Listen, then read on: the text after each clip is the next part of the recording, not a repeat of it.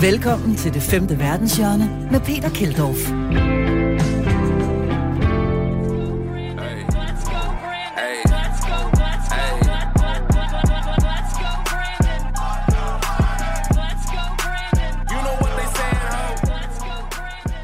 Hør, hvorfor et misforstået slagord, der i enighed fuck Joe Biden, nu er blevet et kæmpe kulturelt fænomen på den amerikanske højrefløj, og altså, som vi hører, også et stort hit. Det er i anden halvdel af programmet, vi kører den historie, men vi skal altså også forbi tyrkiske tv-dramaer i Latinamerika. Tyrkisk tv hitter nemlig enormt i Sydamerika. Vi skal høre om LGBTQ+-rettigheder i Afrika, eller nærmere mangel på rettigheder, og et kontroversielt lovforslag i Ghana om det. Vi skal selvfølgelig, som hver eneste uge, forbi vores faste element, postkortet, som denne gang kommer fra TV2's korrespondent i USA, Jesper Steinmetz.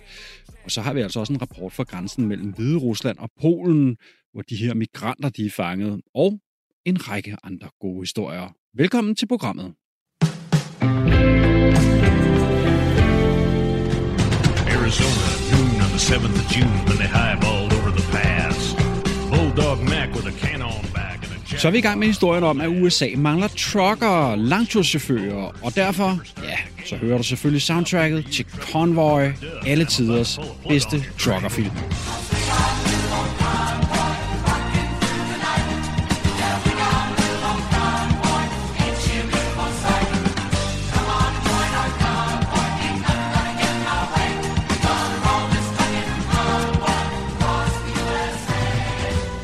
Men problemet er, om man så må sige, at der ikke bliver kørt så meget i Convoy across the USA, som man havde håbet på. Ifølge opgørelser fra American Trucking Association, så mangler de op mod 80.000 langturschauffører, og det gør hele den her altså forholdsvis irriterende forsyningskrise endnu værre. Lad os prøve at tage en tur på de amerikanske nyhedsmedier, der selvfølgelig har behandlet emnet rimelig tæt. There just aren't enough people to drive the trucks. Now, the industry, which predominantly employs white men over the age of 55, has a massive retention problem with a 92% turnover rate last year, leaving a shortage of 80,000 truck drivers nationwide. New York Times går så langt som til på overskriftniveau at kalde de manglende truckere for det største knæk i forsyningskrisen, altså det største problem. A lack of truck drivers is partly behind delivery delays across the country. The shortage is expected to reach 100,000 by 2023.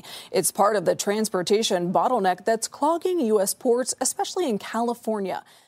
Ifølge New York Times har de amerikanske truck drivers været i undertal i årevis, men nu rammer en lang række af ansatte, altså pensionsalderen, på det aller værste tidspunkt.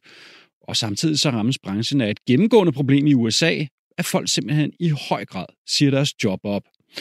Og i dette tilfælde er det altså for at finde noget mindre stressende, skriver New York Times, end at køre USA tyndt for en dårlig løn.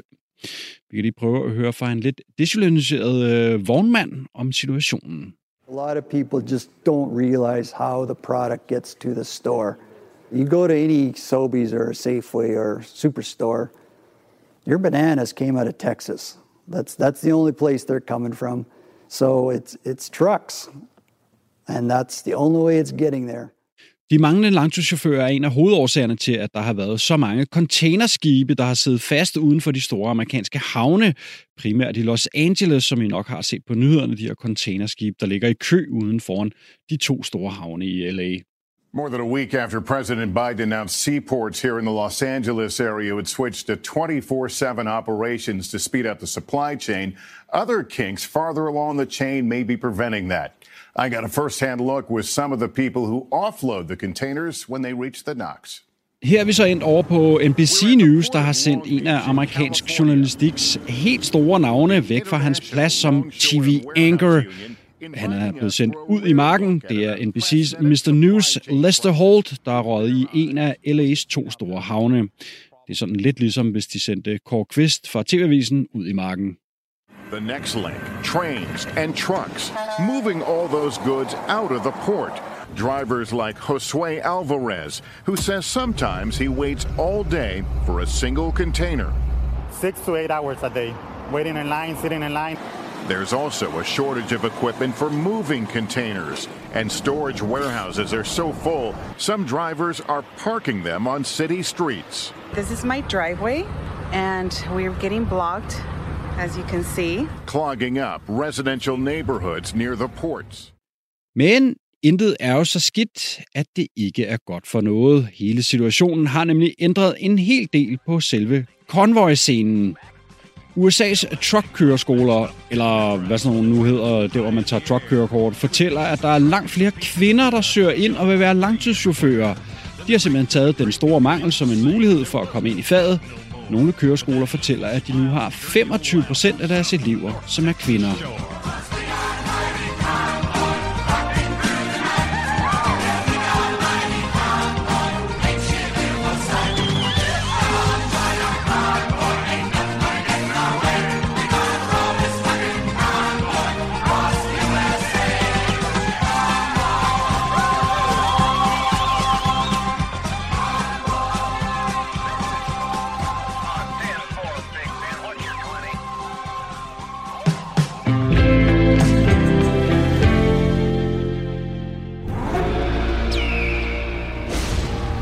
Bu yalan dünyada niye yaşamalı insan? Niye mücadele etmeli? Müslümanların kanı hep dökülecek. Niye yurt tutmalı? Türklerle selam... Så er vi råd over på et tyrkisk tv-drama. Vi lytter nemlig til traileren til monsterhittet Diriliş Ertuğrul, som jeg tror, det udtales. Og det betyder noget i retning af opstandelse Ertuğrul. Og Ertuğrul er altså navnet på hovedpersonen, der skal forestille at være far til Ottoman den første, og grundlagde Osmannerriget. Tyrkisk TV er en kæmpe eksportbusiness, og det har fået en enorm publikum, specielt i Latinamerika. Det er The Economist, der har historien om, at Sydamerika elsker de her tyrkiske tv-dramaer. Tyrkiets største eksportmarkeder plejede indtil for nylig at være Mellemøsten, men eftersom de er raget lidt uklar med Saudi-Arabien, Egypten og Emiraterne dernede, jamen så har Sydamerika overtaget den del, og de tyrkiske tv-produktionsselskaber fortæller til The Economist, at en tredjedel af deres indtægter kommer fra salg til Sydamerika. Det skulle efter sigende blandt andet være, fordi dele af sydamerikanerne ikke bryder sig om deres egen tv-produktion, der ofte handler om sex og narkogangstere. De her tyrkiske tv-dramaer, de skulle være mere konservative, og ifølge The Economist, så er det specielt de ældre damer i Latinamerika, som altså elsker tyrkisk tv. Inden pandemien kunne man rent faktisk se et stort hop i antallet af sydamerikanske turister, der besøgte Tyrkiet, og Venezuelas præsident Nicolas Maduro rent faktisk besøgt produktionen af netop det her tv-drama, Diriliş Ertuğrul.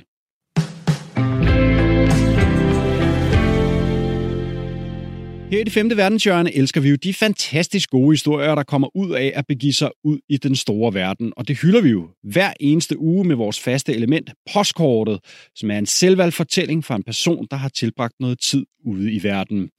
Næste postkort kommer fra TV2's mangeårige korrespondent i USA, Jesper Steinmetz, der også har skrevet bogen Live fra Amerika. Kære det femte verdenshjørne. Nu hvor danske turister igen kan rejse til USA, så tænkte jeg, det var på sin plads at sende det her lille radiopostkort og lige minde om, hvad det er, der venter, når man stiger af flyet i USA. Fordi, ja, det er banalt, men der er bare meget stor forskel på at være i Danmark og så være her i USA.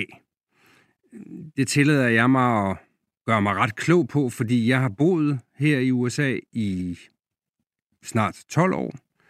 Jeg har haft base i Washington D.C.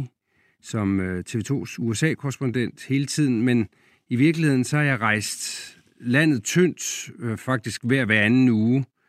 Jeg har været i alle 50 stater, og derfor så tillader jeg mig at gøre mig ret klog på, hvad der er forskellen på danskere og amerikanere.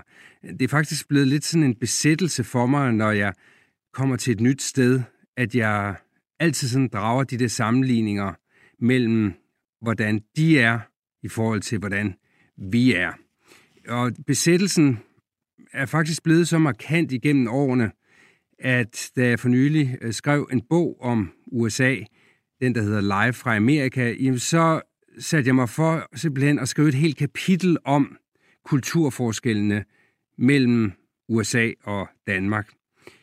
Fordi det er noget, jeg bliver ved med og hæfter mig ved. Og den dag i dag, selvom jeg har boet her i snart 12 år, så kan jeg ikke lade være med at se på forskellene. Og det er sådan en kilde til evig underholdning, at jeg tænker, gud, der kunne vi danskere lære noget, eller gud, der kunne amerikanerne godt nok lære noget af os. Hvis vi ligesom skal tage det fra en ende af, så vil jeg sige noget af det, jeg sådan er nærmest hysterisk optaget af stadigvæk. Det er, hvordan de spiser. Eller ikke, hvordan amerikanerne spiser. Jeg vil nærmest sige, hvordan de æder.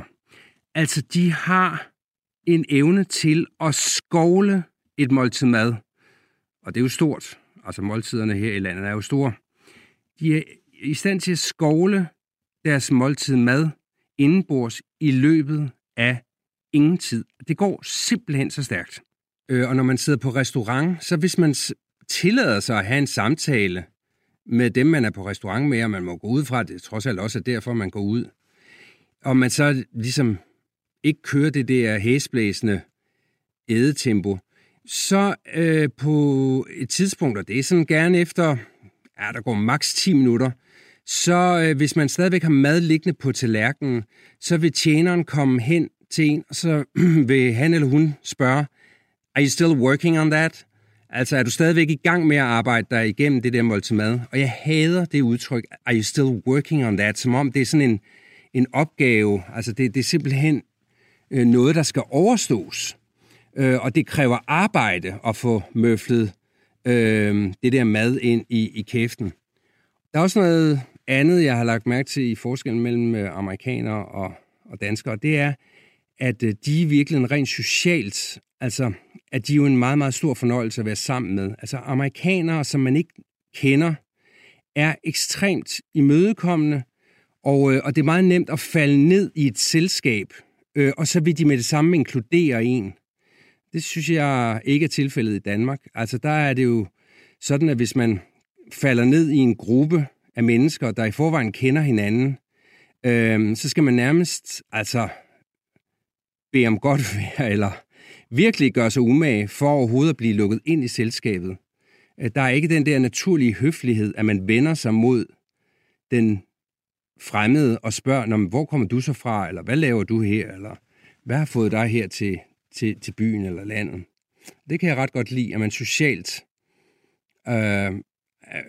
byder folk velkomne, også selvom man ikke kender dem i forvejen. Der er jo en ting, der kendetegner amerikanerne i forhold til danskere, og det er, hold kæft, hvor de snakker.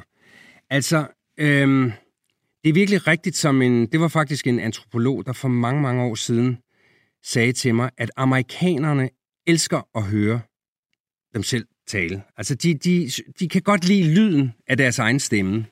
Og der tror jeg, vi i højere grad, vi tænker, altså som udgangspunkt skal jeg være den generede og tilbageholdende, indtil jeg bliver spurgt, fordi jeg har egentlig ikke så meget at byde på. De har lært, at de har noget at byde på, også selvom de ikke har det. Men altså, de har lært i skolen, at du skal kæfte op, og du skal hæve stemmen, og du skal sige, hvad du mener, og hvad du har oplevet, og hvad du godt kan lide, hvad du ikke kan lide, og du skal sige det med høj røst. Fordi hvis ikke du gør dig til kende, og viser, at du har noget at byde på, jamen så er du i konkurrence med så mange andre mennesker, som godt kan råbe op, og så vil de få din post eller dit job, når du er i konkurrence med de andre. Og det er jo en stor, altså det skaber altid ret stor morskab, når jeg er sammen med amerikanere, eller når jeg faktisk sådan sidder bagerst i bussen eller i et fly, og så tænker jeg, gud, hvor de dog taler, og hvor er de dygtige til at komme ind på livet af hinanden i løbet af meget, meget kort tid. I modsætning til, når jeg så flyver hjem til Danmark og sidder i flyet på vej fra København til Aalborg for eksempel, fordi jeg har et sommerhus i Nordjylland, så er der altid fuldstændig tavst. Der er ikke nogen, der siger noget til hinanden, fordi vi kender jo ikke hinanden, så der er ingen grund til at sige noget til hinanden.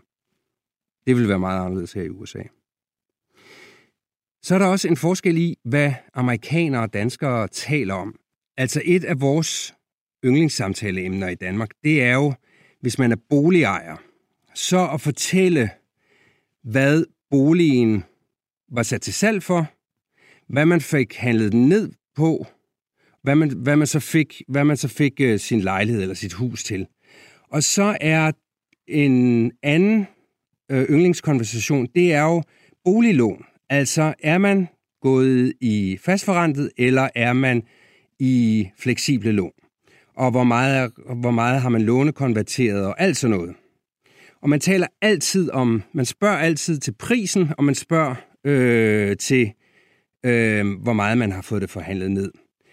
Det er total no-go i USA. Der taler man aldrig om, hvad huset eller lejligheden kostede. Altså kun hvis man kender hinanden rigtig, rigtig godt, så kan man godt, altså med store sådan undskyldninger og store høflighedsfraser, sige, at jeg er virkelig ked af, at jeg bliver nødt til at spørge om det, men er det okay, at jeg spørger, hvor meget købte de huset til? Og der bruser vi jo virkelig frem i Danmark, og elsker at fortælle og spørge om boligpriser. Helt anderledes er det som med løn. Der fortæller amerikanerne gerne, fordi de synes, de er virkelig dygtige til at forhandle. Der fortæller de gerne, hvilken lønpakke de har fået forhandlet frem til. Altså, jamen, jeg fik en bonus på så mange $100.000, og så har jeg også fået aktieoptioner, og hele den der lønpakke er virkelig noget, man ikke skammer sig over, fordi det viser bare, at man har talent, hvis man har skovlet en god løn hjem. I modsætning til os danskere, som jo ikke kunne drømme om at fortælle om, hvad vi tjener, fordi det er nok noget af det mest private, man overhovedet kan forestille sig. Så er der noget med amerikanernes manerer, jeg også altid hæfter mig ved. Altså amerikanerne er jo bare meget høflige over for hinanden, og de har sådan en meget gammeldags høflighedskultur, som vi jo slet ikke har i Danmark. Altså hver eneste gang jeg er i Danmark, så tænker jeg bare, hvordan kan det være, at danskere ikke kan stå i kø, og hvordan kan det være, vi altid sådan lige springer over, hvis vi ser en ny kasse bliver åbnet, og hovsa, så står vi lige pludselig hen ved den nye kasse i supermarkedet, som er blevet åbnet, frem for rent faktisk at sørge for, at de, der har stået i kø meget længere, end vi selv har, får de første pladser ved den nye åbne kasse. Der er amerikanerne enormt gode til, uanset rang i samfundet, altid lige at sørge for, når okay, du ventede længere, eller lige med en håndbevægelse vifte den hen, som nu måtte have stået foran en i køen. Man sørger også altid for at holde døren for en kvinde. Hvis jeg står i en elevator for eksempel, og jeg står tættest på elevatordøren, og en kvinde så står bagerst i elevatoren, og hun skal ud, jamen så venter jeg med at gå ud, indtil hun er gået ud, også selvom jeg står tættest på døren. Altså der er bare de der helt basale og lidt gammeldags måder at omgås hinanden på, og at man siger undskyld hele tiden. Man siger undskyld, når man støder ind i hinanden på gaden, også selvom det ikke er ens egen skyld. Og når jeg siger undskyld i Danmark, hvis jeg støder ind i en, eller hvis der er nogen, der støder ind i mig, så er det, altså, begynder de straks at sige, du skal da ikke sige undskyld, det var mig, der kom til at støde ind i dig. Men der det er simpelthen, fordi vi har ikke det der fernis af, at man opfører sig ordentligt. Til gengæld, og det hænger måske sammen, til gengæld så har vi jo en helt anden form for effektivitet i Danmark, end de har i USA. Altså vi ser hele tiden på, hvordan vi kan effektivisere arbejdsgange, hvordan vi kan rationalisere personaleforbrug. Der er ingen grund til at have flere ansatte, end der er brug for, fordi man skal hele tiden se på lønomkostningen, som jo er langt højere i Danmark end i USA, fordi folk relativt set på alle niveauer er højere betalt, langt de fleste niveauer i hvert fald. Og der er det helt anderledes i USA. Altså, der er ekstremt mange ansatte.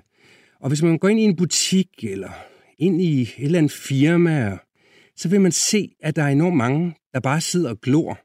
Eller der er mange ansatte til funktioner, hvor man bare tænker, det er da løgn. Altså, der skal der ikke være en til at vise folk hen til elevatoren, eller en til at stå med et skilt, der siger, nu skal du dreje til venstre.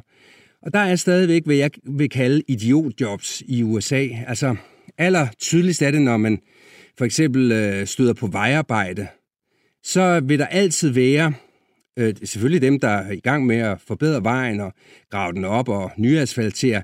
Men det er i virkeligheden ikke dem, der er flest af. Der er allerflest af dem, der står med sådan små skilte, der viser enten, så skal man stoppe, eller så skal man køre lige så stille. Hvor i et land som Danmark eller i europæiske lande, der ville man for længst have sat den slags i system og have fået nogle computerstyrede signaler til at dirigere trafikken. Men i USA, der har man simpelthen mennesker, der får løn for at stå med et skilt og dreje det om, hvor der står enten stop eller slow. USA er også, selvom det er vanvittigt moderne på mange områder, så er det også stadigvæk ret gammeldags og bureaukratisk på andre områder. Altså, jeg kan ikke komme i tanker om andre sådan civiliserede lande, der stadigvæk bruger checkhæfter. Altså, jeg sender stadigvæk checks til skattevæsenet, når jeg skal betale min forskudsskat, og når jeg skal have noget tilbage fra en bank, eller fra, hvis jeg betaler for meget i elafgift, så får jeg ved årets slutning, så får jeg en kuvert, og der er en check, som jeg så kan gå i banken og få indløst.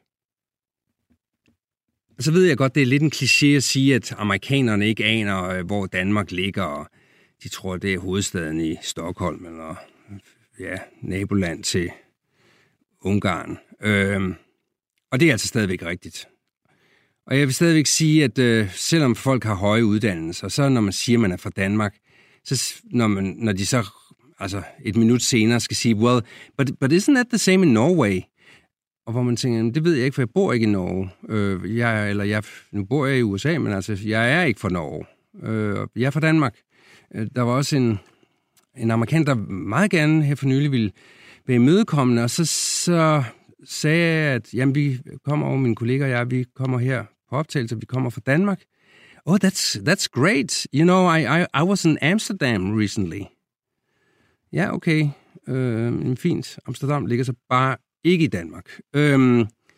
Og endelig var der nogen, der var meget stolte af, at de faktisk havde været i Danmark, fordi som de sagde, vi var i Danmark på vores vej til Kina. Nå ja, det ligger også lige ved siden af hinanden, tænkte man så. Men det er fordi amerikanerne har det i virkeligheden ligesom vi har det med USA. De ser på os, på altså Danmark, som bare del af det der Europe. Altså hvor hen i Europa det ligger, det har de altså ikke lige den store idé om. Og jeg vil sige, der er amerikanerne jo sådan set ikke værre end os danskere, fordi der er sgu også mange danskere, der ikke lige ved, hvor Idaho ligger i forhold til Mississippi, eller at New York for eksempel ligger nord for Washington. Så altså, jeg tror ikke, den ene har noget at lade den anden høre. Alt dette blot for at sige, at nu hvor USA er åben igen for danske og andre udenlandske turister, ja, så der er alt mulig grund til at komme på besøg her i landet, fordi man bliver som en anden antropolog aldrig træt af at observere og kommentere amerikanerne og gå og lave noter om dem og os. Og vi bliver kun klogere og bedre underholdt og større mennesker af at besøge hinanden. Derfor dette lille postkort her fra USA. Her var der altså TV2's Jesper Steinmetz, der kunne gøre os lidt klogere på de rimelig mange forskelle mellem danskere og amerikanere. Jeg var specielt glad for den der beskrivelse af, hvor meget amerikanerne egentlig æder, og hvor hurtigt de spiser.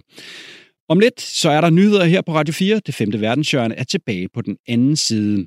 Her kan du blandt andet høre om LGBTQ+-rettigheder i Afrika, eller mangel på samme.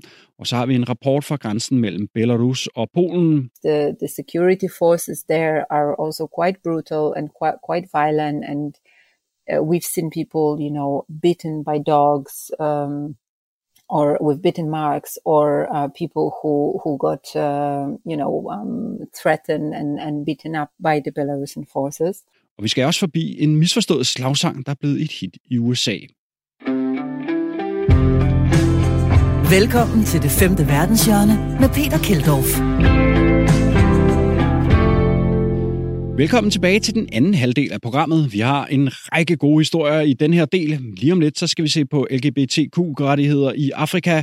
Vi får blandt andet en rapport fra en person, der har været i Uganda, og se på det.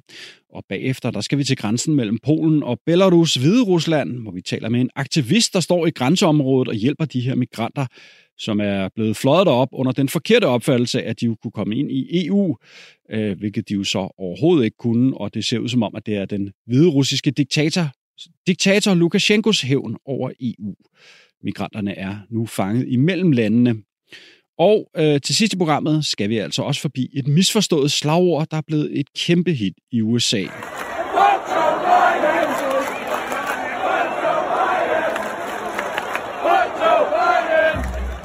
Prøv at høre, hvordan fuck Joe Biden blev til Let's Go Brandon, og hvorfor det nu bliver brugt af højrefløjen i USA. Det er altså til allersidst i programmet. Men vi starter som lovet med LGBTQ-rettigheder i Afrika. I det seneste stykke tid har der været en række historier om stærkt diskriminerende love og mange hadforbrydelser i landene syd for Sahara. Blandt andet i Ghana, hvor en stærkt kontroversiel anti-LGBTQ+-lov er tæt på at blive vedtaget i parlamentet. Legislation is seeking to introduce some of the harshest anti-LGBTQ laws in Africa.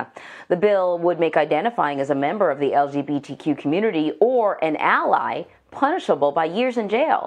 It would also ban same-sex marriage and adoption, public displays of same-sex affection, and LGBTQ-focused organizations. The legislation has many Ghanaians worried about their future.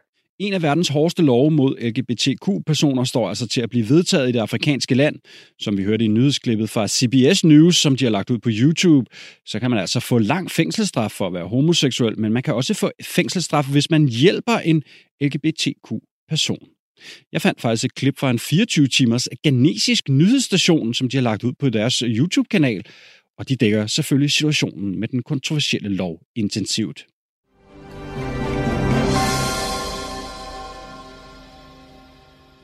Thanks for joining us. This afternoon, we take you live to Parliament, and we know that the committee tasked to consider the proper human sexual rights and family values bill. That's the Constitutional and Legal Affairs Committee of Parliament. They began public hearings today, and a number of petitions have been received already. We know that over 100 memos were received by the committee, and they've started hearing from. Det er altså en udvikling, som vi har set i flere lande i Afrika. Et eksempel er Uganda, hvor vi har fået en rapport fra Jonathan Robert Larsen og Karoline Engelund, der blandt andet har interviewet en advokat for LGBTQ-personer i Uganda og i andre dele af Afrika. Han hedder Frank Mugisha, og han fortæller, at det no surprise er et forholdsvis kompliceret emne. For hvis de stærkt kontroversielle lovforslag bliver sløjfet eller ikke bliver vedtaget, som for eksempel det var tilfældet i Uganda, jamen så bliver dele af befolkningen bare vrede, tager sagen i egen hånd og udøver selvtægt imod LGBTQ-personer.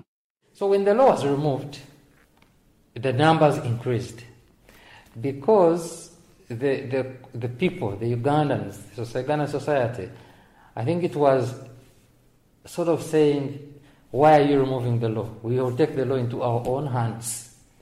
So the violence increased, yes, when the president didn't sign the law.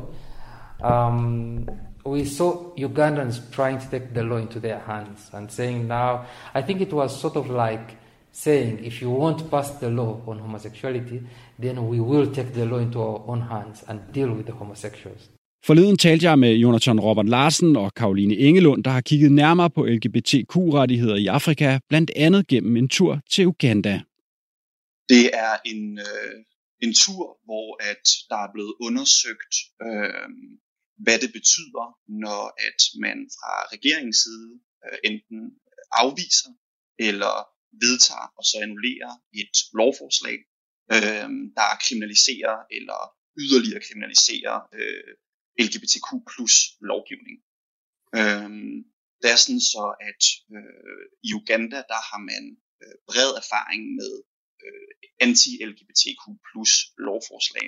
Man havde det store lovforslag i 2014, anti-gay legislation, hvor dødsstraf var et af områderne. Og man havde det meget nylige dismissed sexual offense bill. Så formålet var ligesom at undersøge, jamen hvordan reagerer en civilbefolkning, når man har et parlament og en regering, som modarbejder kriminaliseringen af LGBTQ-personer. Og hvad er det så de personer, som I har mødtes med, eller du har mødtes med, hvad er det, de har fortalt dig? Som man også hører i de her lydklip, så snakkede vi med LGBTQ plus advokaten Frank Mugisha, arbejder i Uganda, opererer i hele Afrika, har beskæftiget sig specifikt med tilblivelsen og konsekvenserne ved de her lovforslag. Og det han ligesom fortæller, det er, at man har oplevet, at når man fra toppen af regeringens side, fra Musevenis side, som er præsidenten i Uganda, afviser eller annullerer de her typer af lovforslag, så stiger antallet af hadforbrydelser markant. Man kan sige, at som han også siger, at når regeringen ikke vil kriminalisere LGBTQ-personer, så må befolkningen tage sagen i egen hånd og udøve selvtægt. Så man har set en udvikling både i 14 og i 21, hvor at antallet af drab, antallet af afpresninger og antallet af LGBT-personer, der er blevet tortureret, er steget ret markant.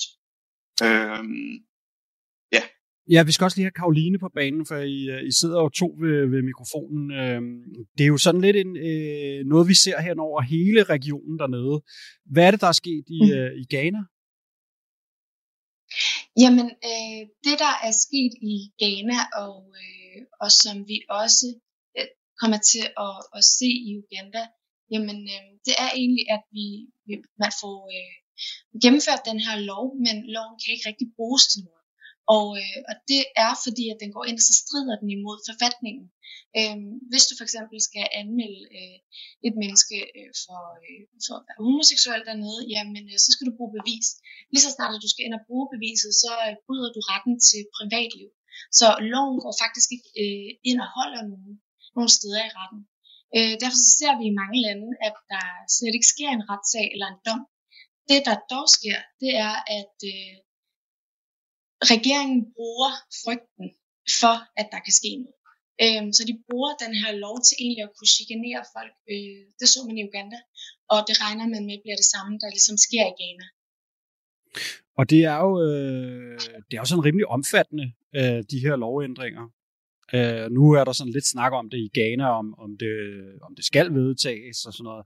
Men det virker som om, at det er meget, meget svært rent socialt at eksistere, hvis man er LGBTQ'er i de lande. Mm-hmm. Ja, det er det helt bestemt. Man ser jo en stor tendens til, at man som homoseksuel eller LGBTQ-person i det hele taget, i hele regionen, er anonym. Det værste, der kan ske, det er ligesom, at man bliver et offentligt ansigt. Man ser også en tendens til, at når de her hadforbrydere finder frem til enkelte mænd eller kvinder, som de finder ud af, eller har en mistanke om, at homoseksuelle, så afpresser de dem, og de torturerer dem indtil, at de ligesom offentliggør navne på så mange personer som muligt. Så man ser ligesom også en tendens til, at som LGBTQ-person, så prøver man at skjule, hvem man er, og fra hadforbrydernes side, der ser man ligesom en tendens til, at man prøver at kaste lys over de her personer.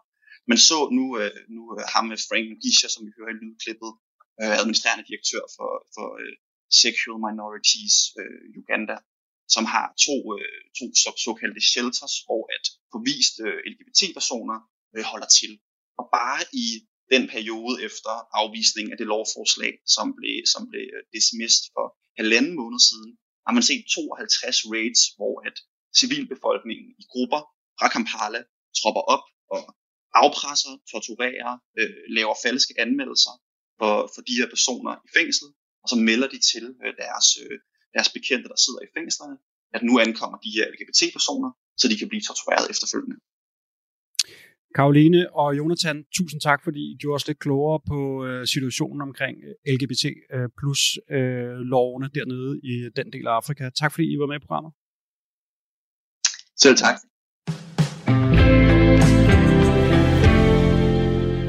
Så skal vi til situationen ved den polske og hviderussiske grænse, som nu i lang tid har haft de her migranter fanget i ingenmandsland mellem de to lande.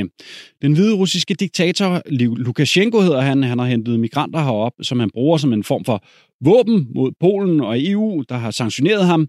Migranterne kan ikke komme ind i EU, og de kan heller ikke tage tilbage. Jeg ringede forleden til Monika Matus. Hun er aktivist ved Grupa Granica, hedder det. Det er en sammenslutning af NGO'er og aktivister, der forsøger at hjælpe migranterne. Jeg ringede til hende for at få en rapport fra selve grænseområdet. We are still meeting people on the ground on the Polish side of the border who try to pass through somehow, who have been quite often pushed back to Belarus already a couple of times or over a dozen of times. Just recently we met a whole family with three small children, and they had been pushed back already 15 times or now 16 times. So we actually still meet people on the ground. It's not like, you know, everybody is on the Belarusian side of the border. There's quite a lot of people still in the woods, all along the border, hiding, you know, waiting for opportunity to travel further. And we meet people in a very horrible conditions usually. I mean, they are desperate. They are often in urgent need of medical assistance.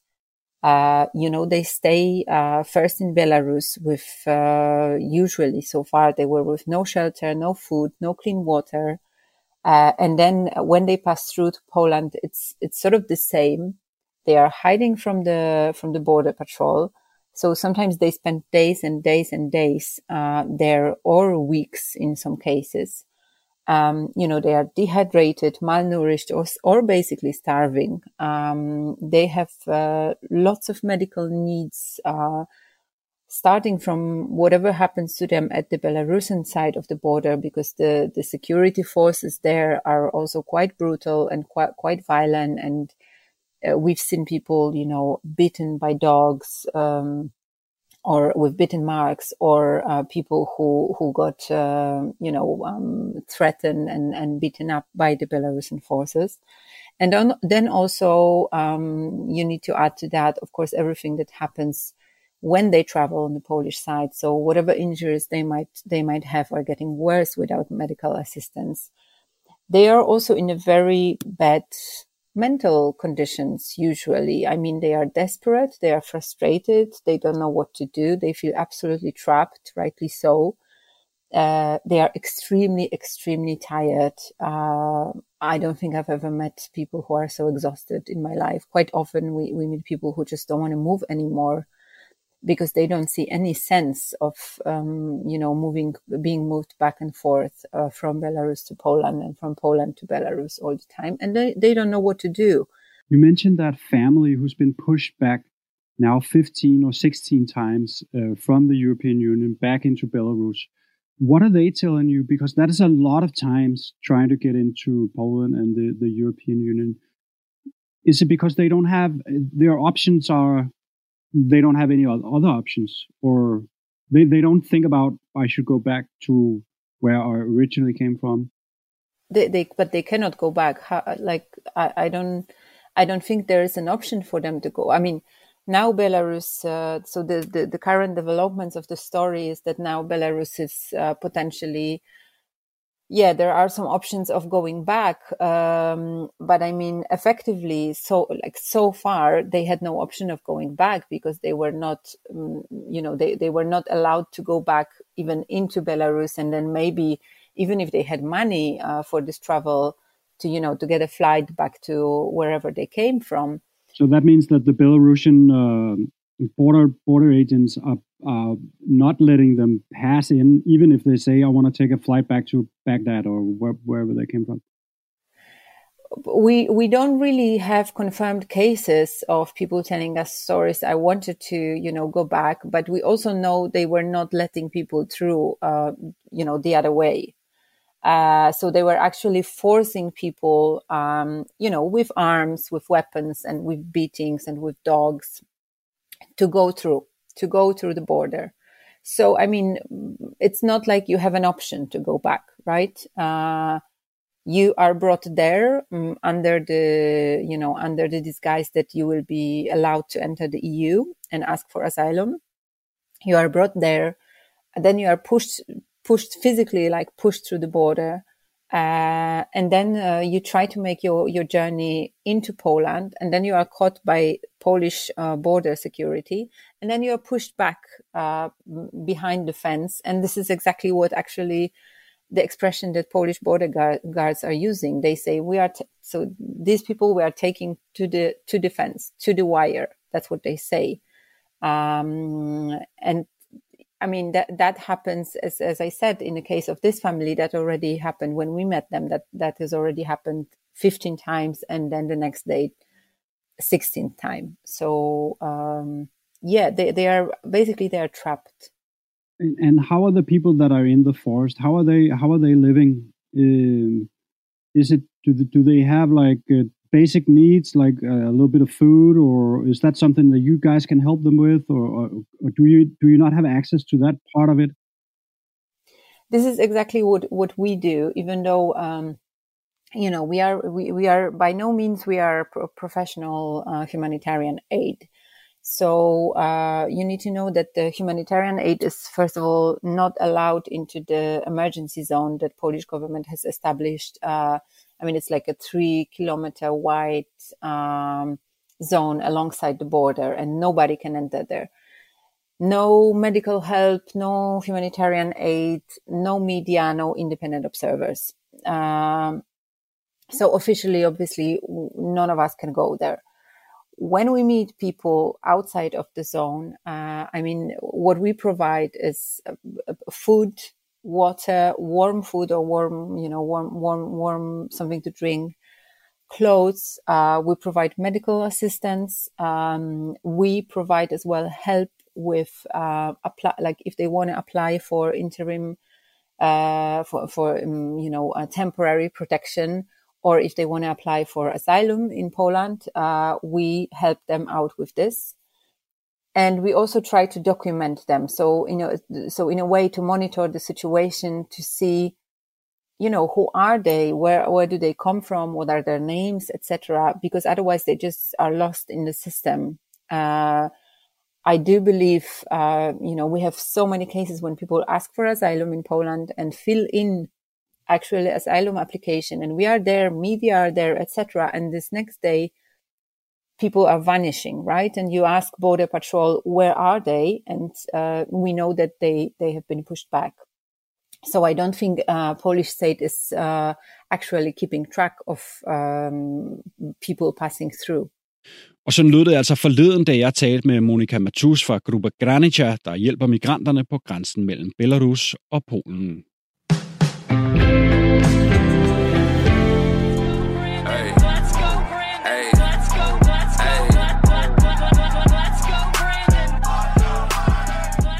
Nu hører du sangen Let's Go Brandon, der er blevet et stort kulturelt og politisk fænomen i USA.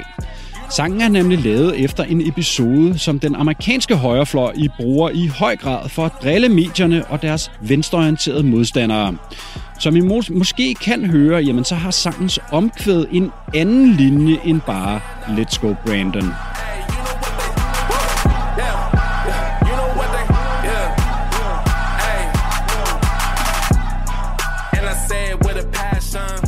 Ja, de synger nemlig også Fuck Joe Biden i omkvædet, og det er der en speciel årsag til.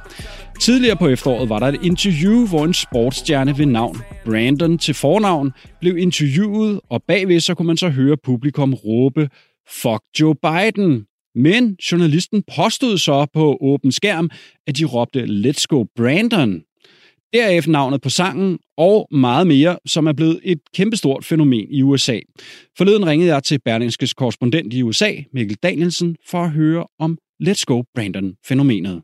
I begyndelsen af september, der er den her meget, meget simple slagsang, der begynder at sprede sig rundt på amerikanske sportsstadioner, til college-fodboldkampe og til motorløb og til baseballkampe, især i det sydlige USA og især i de republikanske sydstater.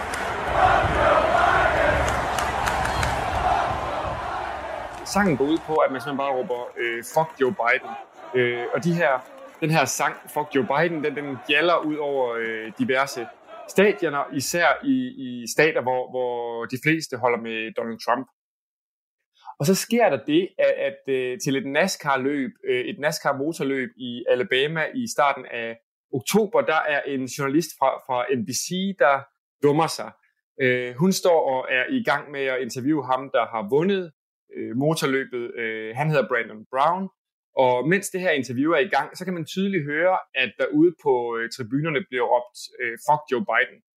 Og så siger journalisten under det her interview, prøv at høre råbene fra publikum. De råber, let's go Brandon, altså hæpper på den her vinder. All of our partners, oh my God, it's just such an unbelievable moment. Brandon, you also told me, as you can hear the chants from the crowd, let's go, Brandon. Brandon, you told me you were going to kind of hang back those first. Jeg ved ikke, om hun er forkert, eller om hun bare ikke vil bande på national tv. Men i hvert fald går det her klip straks viralt, og det bliver spredt af store højrefløjsinfluencer, blandt andet Donald Trumps søn, Donald Trump Jr. Og på højrefløjen, der synes man, det her det er skide sjovt. Og man synes, at det her med, at journalisten jo påstår, at fans, der råber, let's go Brandon, og ikke fuck Joe Biden, det er endnu et eksempel på, at de store amerikanske medier, de holder hånden over Joe Biden, og de prøver at beskytte ham. Så let's go Brandon, det bliver det her kodeord, der i virkeligheden betyder fuck Joe Biden, og nu kan man høre ude på stadioner, at fans råber, let's go Brandon i stedet for, og enhver konservativ netbutik, de har t-shirts og kopper og flag, hvor der står Let's Go Brandon på, og der blev udgivet en sang, Let's Go Brandon hedder den selvfølgelig, som stryger ind på førstepladsen som den mest downloadede sang på iTunes. Og jeg har lige været på ferie i Tennessee og Alabama, og man kan faktisk se folk gå rundt med de her Let's Go Brandon t-shirt, og man kan købe kasketter og klistermærker til sin bil, hvor der står Let's Go Brandon på, og hver eneste gang Joe Biden eller Det Hvide Hus lægger et eller andet op på Facebook eller de sociale medier, så kommentarfeltet bliver fyldt med Let's Go Brandon kommentarer, så det har virkelig grebet om sig, det her fænomen. Og hvad så med modstanderne, altså de gåsøjne venstreorienterede medier, hvordan tager de imod den her sådan lidt drilleri? Jamen, de synes jo, de beskriver fænomenet, men man kan også fornemme, at de synes, det er åndssvagt, de synes, det er lidt barnligt, og der har for eksempel været en republikansk politiker, som inde i kongressen slutter sin tale med at sige, let's go Brandon, let's go Brandon. Men jo mere modstand højrefløjen ligesom får fra venstrefløjen, jo sjovere synes de jo egentlig bare, det er, ikke? Og det her fænomen blev bare ved med at være derude, og nogle af Joe Bidens støtter har forsøgt at ligesom gøre, ligesom at få deres støtter til at sige thank you Brandon, i stedet for at have de her t-shirts, hvor der står thank you Brandon på, men det har på ingen måde spredt sig på samme måde. Så en modstand, der er mellem folk, der primært stemmer på republikanere, og så de i godsøjne venstreorienterede medier, altså det, som man kalder for mainstream media, hvis man tilhører den del af det politiske segment. Hvad er det egentlig, som den går ud på? Jamen, det handler om, at højrefløjen i høj grad føler, at mainstream-medierne ikke dækker dem retfærdigt, at de gør alt, hvad de kan for at beskytte Joe Biden, og de prøver at holde hånden over ham. Så på højrefløjen, der synes man jo, at det her det var endnu et eksempel på, at de ikke fortæller sandheden om, hvor dårligt det går for Joe Biden. Så det her Let's Go Brandon passer ligesom ind i den fortælling. Ja, det er vel sådan en videreførelse af Trumps fake news, kritik eller beskyldninger mod CNN og New York Times og de andre af de sådan store etablerede, i gåseøjne, venstreorienterede medier. Ja, lige nøjagtigt, ja. Og hvad så med, med memet nu? Hvordan går det med det nu, her sådan et par måneder efter det opstod? Altså, man kunne jo have troet, at det her, det var en eller anden døgnflue, men Det bliver brugt derude endnu, og guvernøren fra Texas, som er en arv Biden-kritiker, han har for eksempel sluttet, hvis han laver pressemeddelelser eller tweets, så slutter han med sådan en lille let's go Brandon sætning til sidst. Så det kører videre derude. Og sådan lød det altså fra Mikkel Danielsen, der gjorde os klogere på Let's Go Brandon. Så nåede vi ikke længere i denne uges hedder det, udgave af Det Femte Verdenshjørne. Det Femte Verdenshjørne sender hver mandag formiddag på FM-båndet her på Radio 4. Du kan finde os på podcast, hvor du finder det. Og som noget helt nyt, surprise, programmet har sin egen Instagram-profil nu, som du kan finde på Det Femte Verdenshjørne, altså med OE i stedet for Ø. Man kan nemlig ikke skrive Ø på Insta, så det er verdenshjørne. Det finder du bare derude. Programmet er produceret af Beam Audio Agency for Radio 4. Vi høres ved i næste uge.